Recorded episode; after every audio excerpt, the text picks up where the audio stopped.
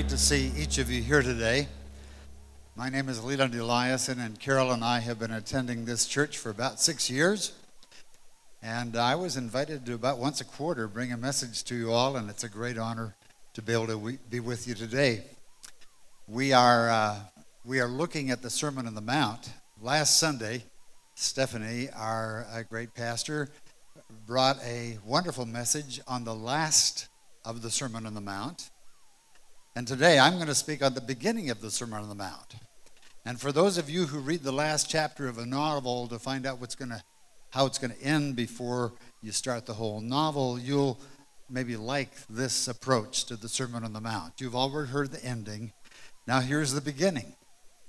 The eight beatitudes that Jesus gave on the Sermon on the Mount all start with the word blessed. The word blessed means deeply and truly happy. The Isle of Crete in the ancient world was called in the literature a blessed isle because, reasoned the ancient folks, it had within its shoreline everything that was needed to be happy. Now, that's kind of a picture of what these Beatitudes do for us. They provide a kind of spiritual picture of everything that we need to be deeply and truly happy. And in this series, series on success and um, what's the other word? Security. I knew there was another word there. Credit me for remembering there were two, okay? Um, security and success are, are closely related being, uh, with being deeply happy, right? That, that is not a hard connection to make.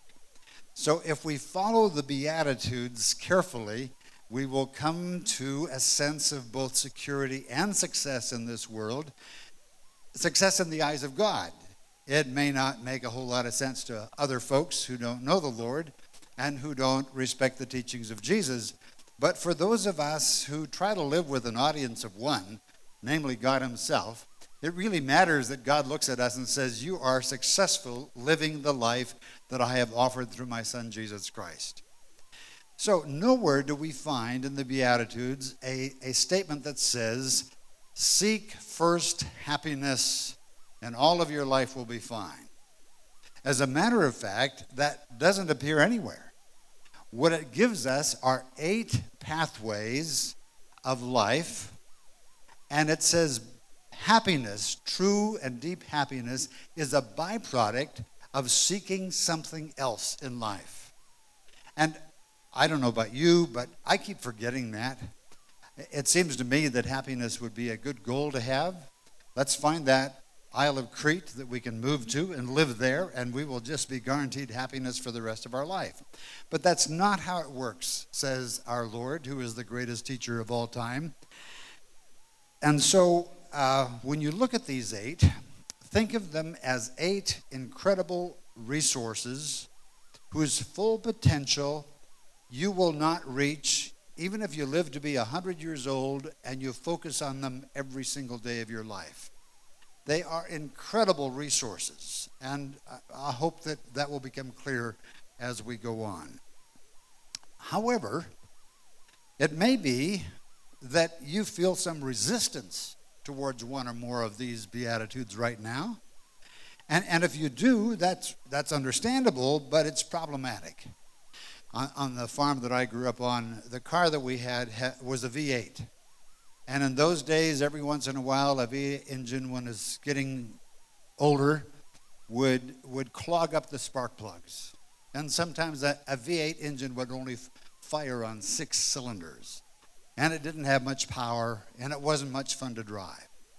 It's possible to view these eight Beatitudes as an eight cylinder engine that drives your spiritual life. But if a couple of them are being ignored, then you have an explanation for, for why you're not experiencing the full uh, joy and blessing of following Christ. For example, um, one of the Beatitudes says, Blessed are the merciful, for they will obtain mercy. But if you've just gone through a really painful experience of having someone you loved and trusted betray you, and the hurt was deep, maybe the last thing you want to hear this morning is how to be merciful. Maybe you're saying, I'm going to stoke my anger as long as I can keep it going because I don't want to get hurt that way again. And, and if that's true, if, if you find as we go through these eight in just a few moments uh, that, that you are resisting one or two of them, allow these words of Christ to speak to you, to speak into your life where you are right now. And it will be hugely important for you as, as you follow the leading of the Lord. In, in one way, Psalm 16:11 sums up what these Beatitudes are all about. The psalmist says, You make known to me the paths of life. You will fill me with joy in your presence, with eternal pleasures at your right hand. When you and I live enjoying the eternal pleasures of God here on earth, we are experiencing security and success that is a hallmark for Christ followers. So now let's look at them. The first four uh, kind of cluster together. Blessed are the poor in spirit, for theirs is the kingdom of heaven. The heart of that first beatitude is that you and I need to own the poverty of our own soul. We, we have to come to the place where we say, I'm a mess inside. I don't do the things that I want to do, and I often do the things I I don't do the things I should do. I am not as strong as I thought I was. My will is not very strong at all. And so I've made choices that are not good choices. And internally, I don't love the way I should love because I'm too preoccupied with my own stuff. And the 12 steps picks up on this first beatitude when it says we admit we were powerless over alcohol, that our lives had become unmanageable. Happiness, deep and true happiness, is on the other side of a door that's so low you have to kneel in humility to go through it. The second beatitude says, Blessed are those who mourn, for they will be comforted we need to mourn over the mess inside of our souls. We need to be sorry for the wrong choices that we've made and that continue to complicate our lives and mess up our souls. Godly sorrow leads to repentance, says the Bible. And so, deep happiness lies on the other side of saying, I am truly sorry. Please forgive me. When I wrote this down for, for today, I had a flash in my mind of the last spanking I received as a kid. What a miserable memory that is. I had been sassing my mom, and she hadn't told dad on me, and I had been getting away with it more and more. But one day I slipped up. I didn't know dad was within earshot, and when he heard what I said to mom, I tell you, I really got warmed on the backside. With tears, I went to mom and said, I'm so sorry. And she forgave me. And I never, ever sassed her again, whether dad was around or not. To be sorry for what's wrong inside means that we mourn over it and we will be comforted with the forgiveness of God. Then, blessed are the meek, for they will inherit the earth. Truly happy people are meek people. Now, the best definition of meekness that I know in the Bible comes from the life of Moses. When his older sister, she was six years older than him and three years older than Aaron, criticized Moses for marrying a Cushite woman an Ethiopian woman it may, there may be a racial component there, but she criticized him and said to Aaron, Do you really think we need to listen to what Moses is saying? After all, can't God speak through us as well? Well, God judged her severely, and she was. Uh, she was given the disease of leprosy, one of the most dreaded diseases in the ancient world. Moses prayed to God, pled with God, please heal her. And God did that. Now, here's the thing meekness is the ability to take criticism without retaliation. It's an uncommon quality. It takes enormous maturity, and Moses had it. Jesus says, Blessed are the meek, truly happy because they will inherit the earth. Then, blessed are those who hunger and thirst for righteousness, for they will be filled. Righteousness is one of those great big words in the Bible. We could do a 10 week series on righteousness all by itself. That's how big it is. But for now, think of righteousness as God's uncanny ethical capacity to always think and know what's right. And when you and I have that in our lives, when we have rightness, the ability to make right decisions, seeing the difference between right and wrong, we will, and we hunger after that, God gives it to us.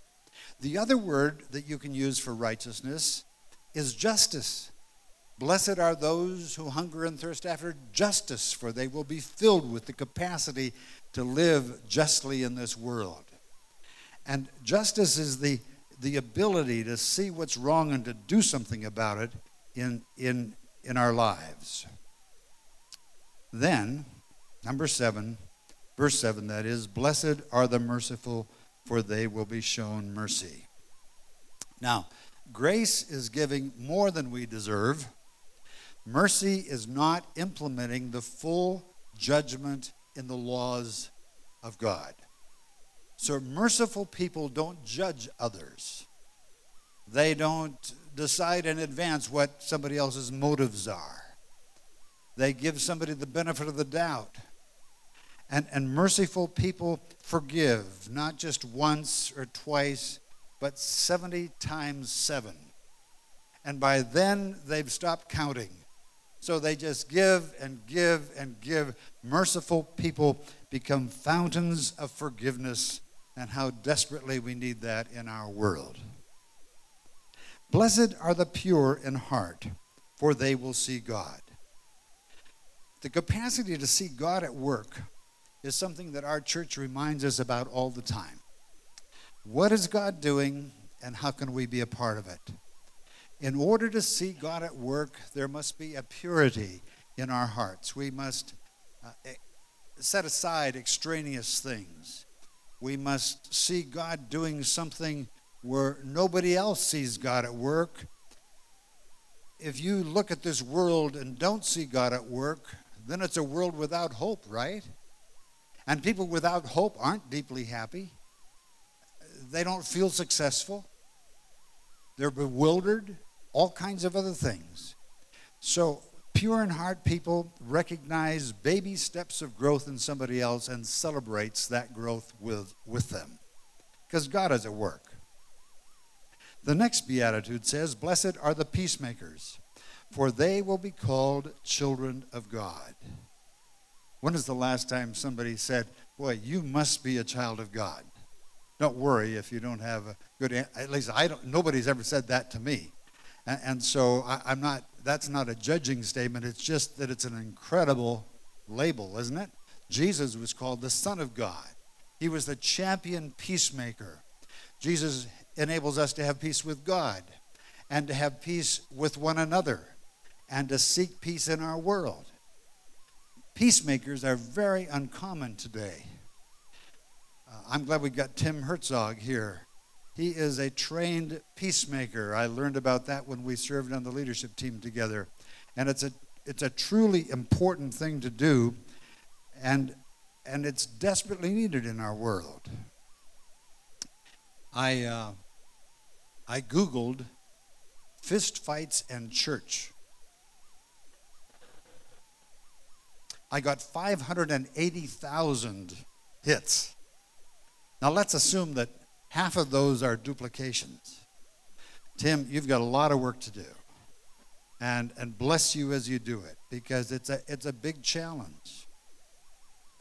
The church hasn't done so well in making peace, even churches with each other. That's why this unity service for Lent is so important. It wasn't a part of my childhood. We, we had a bunch of churches that were silos, separated from one another, and sometimes we threw stones at one another to prove that the other was wrong and we were right. But there's much wisdom to the Lenten process of preparing ourselves to think about the death and resurrection of Jesus, and I'm glad we're doing it together. Okay, so those are the eight. Oh, then one more. Blessed are those who are persecuted because of righteousness, for theirs is the kingdom of heaven. Being persecuted for wise judgments, for doing what's right, is the notion here. Just because somebody criticizes you severely doesn't mean that you've done something wrong. It may be because you're doing something right. And when you know that inside, then you have this sense of well being well, they don't understand, but but I'm not going to take it personally because they don't get it. So I am going to go on with my life. To be rejected and judged because you have wise judgments and love what's right, says Jesus, is a reason for deep and lasting happiness. Okay, so those are the eight. Now, what matters in this message this morning, from my point of view, is that you just do a check mark on each of those eight and say, I'm involved with it. I'm working on it. Certainly haven't arrived, but, but it's a part of how I think and how I'm trying to grow. If I stumble and fall, I stumble and fall in the direction that these eight Beatitudes point me. I fall towards the Lord and towards what He's doing in this world. Then Jesus says this astonishing thing. He doesn't say, You can do nothing of importance for me until you perfect each of these eight qualities. As soon as he's done with the eight, he gives the mission of every follower of Christ. It says, and here it is on, on the board for us You are the salt of the earth. But if the salt loses its saltiness, how can it be made salty again? It is no longer good for anything except to be thrown out and trampled underfoot.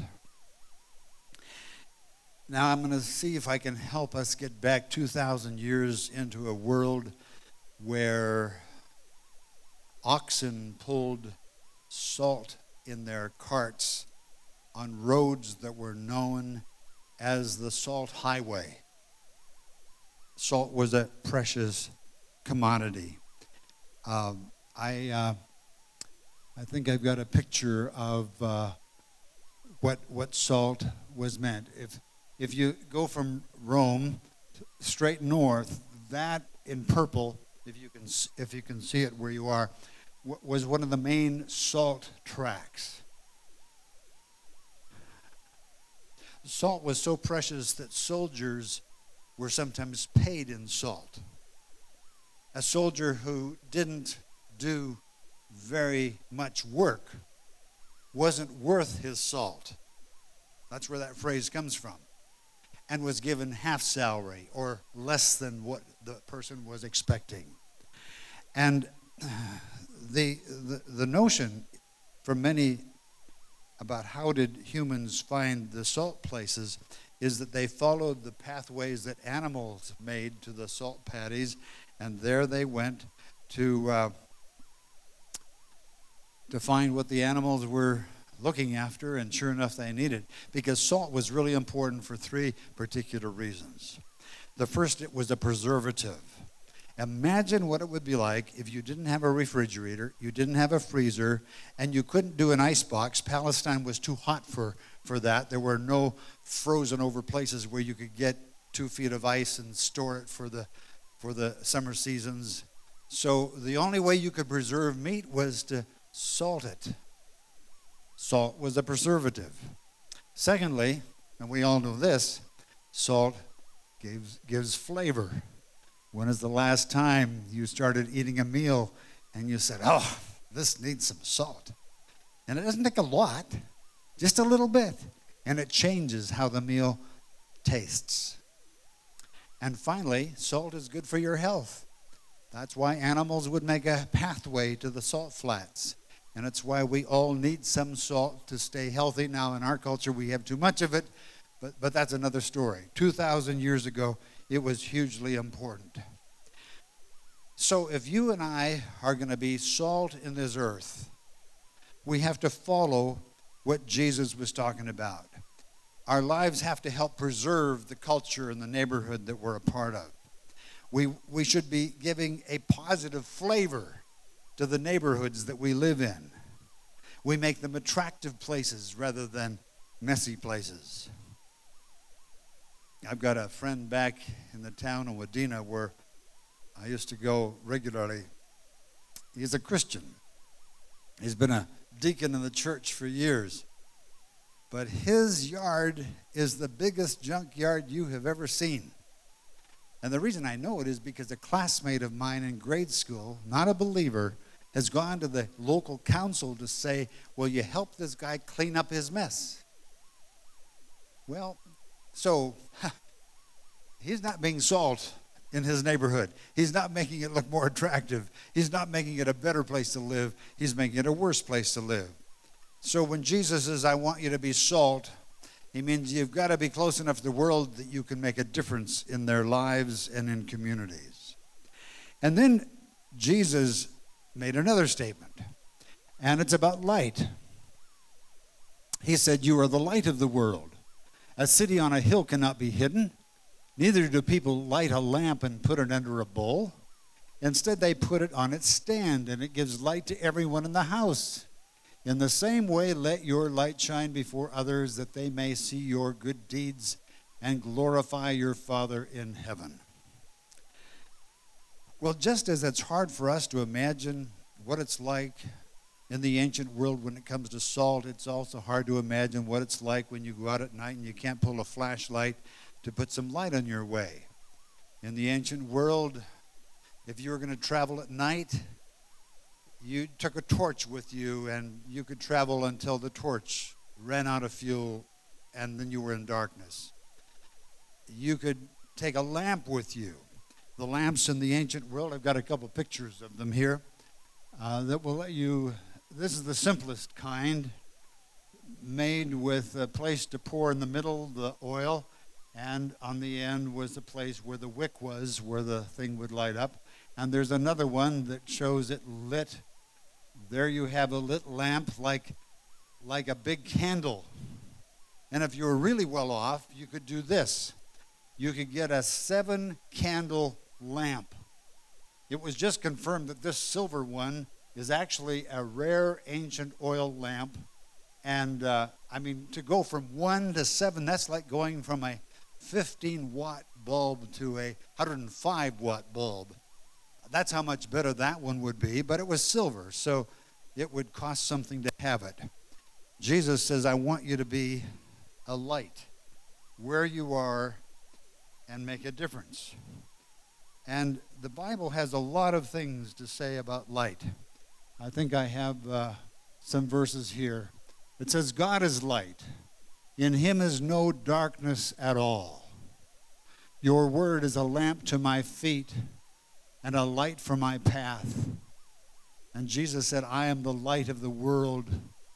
And then, astonishingly, looked at us and said, You are the light of the world. So let's take a look at a couple of the places where God's Word is a lamp to our feet. Here's a slide of a pathway that's relatively easy to navigate. And even if all you had was moonlight and no clouds, you could probably see your way up that pathway in the middle of the night. But imagine trying to navigate this pathway without light. If it comes through for you on either side, you'll fall a long ways if you don't stay on that pathway. And Jesus says, I, In this world, I want you to be light to help people not fall to their death spiritually and any other way because they're in darkness and they need light. They need to be led to Christ, who is the source of light. Your deeds and your witness need to shed light so that people can uh, benefit from, from all of that. So, the question that we face after this review of the first part of the Ser- Sermon on the Mount is so, how are we doing? How are we doing individually? How many of those eight Beatitudes have we incorporated into our intention about how to live the Christian life? And how are we doing as a church? I already talked about the 580 hits on church and fistfights. And, and we live in a culture where very often we only hear the worst stories about church, right? And it's not that they're not true, it's just that they're not the only story. So, uh, forgive me if I'm a bit nerdy for the next while. I want to tell you a story that comes out of the political science department of the University of North Carolina, Chapel Hill. A young man named Robert Woodberry was sitting in a lecture one day and he heard the prof who was giving the lecture say, I keep coming up with a, a, an association, a correlation between Protestantism and democracy. Now, in the values of political science, that's huge because instead of people having the freedom to assemble and speak and have press and educate and all of those kinds of things in a dictatorial culture, all of those things are shut down because they're dangerous. Dictators don't do well when people have a lot of information and know what's going on. So, Robert Woodberry, who is the son of the former dean of the School of World Missions at Fuller Theological Seminary out in Pasadena, was sitting in the class working on his doctoral degree. And when he heard the prof say that, and he'd been casting about for a subject for his degree for some time, he couldn't find one. And when he heard him say that, he went to the archives of Chapel Hill's library and he found a 1925 atlas that identified every missionary station in the world every hospital, every school, every um, outreach program to create health in the community. And he said, Oh, my word, there's a wealth of material here and as he thought about it and saw tons of relevant data, he said, Wow, this is so huge. This is amazing. This is why God made me.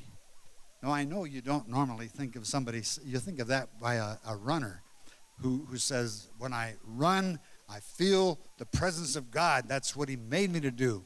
But here's a graduate student in a university saying, Doing this research is what God made me for. And I have to say, I have a great burden for our young people going into universities where there aren't enough gifted, articulate, highly respected profs who love Jesus and do the truth on everything else they're talking about. So, the story I have for you is what did Robert Woodberry do? He uh, traveled to Thailand, India, he dug through archives in London, Edinburgh, Serampore, India. He talked with church historians all over Europe, North America, Asia, and Africa. He traveled to West Africa, and his doctoral supervisor said, quote, he collected really rare, scattered evidence and pulled it together into a coherent, data set. In one sense, it was way too big for a doctoral student, but he was stubborn independent, and meticulous. Thank God for those three characteristics. Now, think about this. the big narrative about what the church did in the world prior to this study is that missionaries were aligned with colonial exploitation. And the big illustrations of the church doing this was South Africa with its apartheid system. And you know how huge that was until it was broken up. And, and so Robert Woodberry began to ask the question how can I demonstrate that this link between Protestantism and democracy is more than a correlation. See, there's a correlation between eating oatmeal and getting cancer. But it doesn't mean that if you eat oatmeal, you're going to get cancer. It's because a whole bunch of people my age eat a lot of oatmeal, and we also get cancer often. But one doesn't cause the other, they're just both there. So, how the question that Robert Woodberry had was how can I show that the presence of Protestant missionaries is more than a correlation? And he began the journey. The variables include climate, health, locations, accessibility, natural resources, colonial power, disease prevalence, and a half a dozen others. So he developed, he applied a methodology, and, and here's what it's called If you don't have a light, you'll fall off the cliff, is what it's called. No. Okay, so his massive study of the impact of missions is reviewed in the January 8th issue of Christianity Today. I'm just giving you the highlights. You could be thankful for that. He applied a research tool called two staged least squares instrumental variable analysis. If there's anybody here who can explain what that means, would you come up right now and tell all the rest of us? What it is is a very sophisticated research tool that calls out variables like climate and what countries are in charge of the area. And it lets you identify the one issue you want to look at, and it becomes a repeatable research tool. Now, in research and political science departments, if it's just you who can get these results, that's not good enough. It's got to have a methodology that anybody who goes into this can actually do it. So Woodberry knew what he was going to do, and he started making presentations. He talked to university gatherings, at conferences. Sometimes only two or three people would show up. Sometimes the questions were hostile. But one day in one of those presentations, a member of the Templeton Foundation was present and he applied, Woodberry applied and received a $500,000 grant to explore this issue. He hired almost 50 research assistants. They had massive database and then began to uh, show the results. His work that summarized 14 years of research was eventually published in 2012 in the American Political Science Review the discipline's top journal. The article has won four major awards, including a prestigious article award for the best article in comparative politics. Woodberry says this quote, We don't have to deny that there were and are racist missionaries. We don't have to deny that there were and are missionaries who do self centered things. But if, the av- if that were the average effect, we would expect the places where missionaries had influence to be worse than the places where missionaries were not allowed, but that's not true. Then he identified this interesting piece that it's only the conversion conversionary Protestant missionaries for whom this was true. What does that mean? It means that these are the missionaries who invited the people of the country that they were in to come to Christ and be converted. Uh, it was not true of uh, missionaries who were hired by the state. And in fact, the missionaries sent by churches were often critical of the colonial exploitation that had gone on in the field. Now, what this means is that the research that he was coming up was was undermining one of the favorite narratives about missions being used in university settings. And so he did a summary of what he found. Here it is. Where conversionary Protestant missionaries had a significant presence in the past, areas are on average more economically developed today with comparatively better health, lower infant mortality, lower corruption, greater literacy, higher educational attainment, especially for women, and more robust membership in the non governmental associations. Well, the impact of those findings that had to be verified, and they have been by several other studies, are just huge.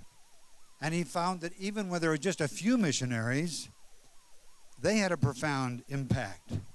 A missionary named McKen- Mackenzie successfully led a 30 year campaign to protect African land from white colonial exploitation. In China, missionaries worked to end the opium trade. In India, they fought to curtail abuses by landlords. In West Indies and other colonies, they played a key role in building the abolitionist movement. And then Woodberry says these missionaries didn't set out to be political activists. They were first and foremost people who loved other people. They cared about other people and saw that they had been wronged and wanted to make a right. So, what is that all about? It's about missionaries being salt and light in places in different countries all around the world who made a huge difference. They were flavor people, they made the culture more attractive. They were preservative people, they made the culture better, and they were health giving people with doctors and medicines and all the things that went with it. Thank you for listening. I don't know how many folks are asleep now, but if you could nudge whoever is sitting next to them, we don't want to embarrass them if they're really dozing off when this service ends. But here's the thing when I read that study, I said, oh my, it deserves a lot of attention. And it deserves a lot of attention, especially in this church, because more than any church that Carol and I have attended in a lot of decades of time in church, this church does more salt and light activity than any church that we've been a part of. It is an amazing experience we're having here today in this church. Listen, regular invitations are given inviting people to place their faith in Jesus. That's how conversions take place. Last week, Christine described their mission missional community caring for recent immigrants.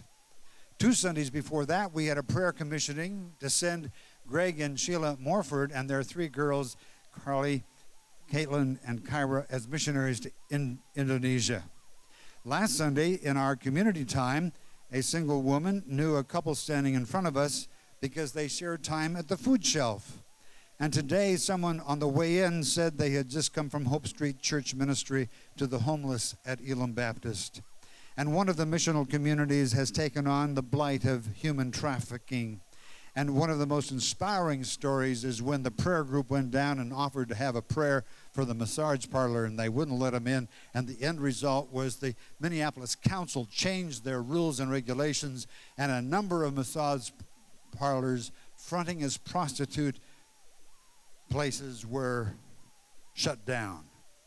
And the list will continue to grow as new missional communities are being formed. And each of those illustrates what it means to be salt and light. So, if we're going to have success and security, let's go for three words lives blessed by God, blessed in the Beatitudes, lives lived as salt in the world, close enough to the world to make a difference. You can't just keep it in a bag on a shelf someplace. You got to have salt out in the middle of the food so that it can make a difference. And we have to be out in the world to make a difference. And live as light, point people to the source of light, to Jesus. And then light shed on the pathways so that people don't die spiritually and personally in the dangers of this world. And let's remind ourselves again when Jesus was speaking to the disciples and he gave this message, he did not say, Peter, until you develop greater impulse control, you can't be salt and light. He didn't say, Thomas, you doubter, until you find it easy to believe, you will never be salt and light. He did not say to James and John, who gained the reputation for being sons of thunder, so angry were they so much of the time.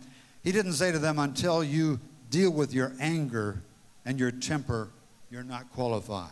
Instead, it's like Jesus said no matter where you are on these eight characteristics, I want you to go for it. While you minister, deal with your own growth issues. You have this message in earthen vessels, and you are called to a great and eternal mission. Here it is Be light and be salt for my glory in order to advance my kingdom, my rule, my influence in this world. Let's go for it. I don't know about you, but every time I am called by the Spirit to be light or salt, I feel inadequate. I'm not sure how to do it, what to say. I need wisdom. So go with this promise from James. If any of you lacks wisdom, you should ask God, who gives generously to all without finding fault, and it will be given you. Go and seek his wisdom.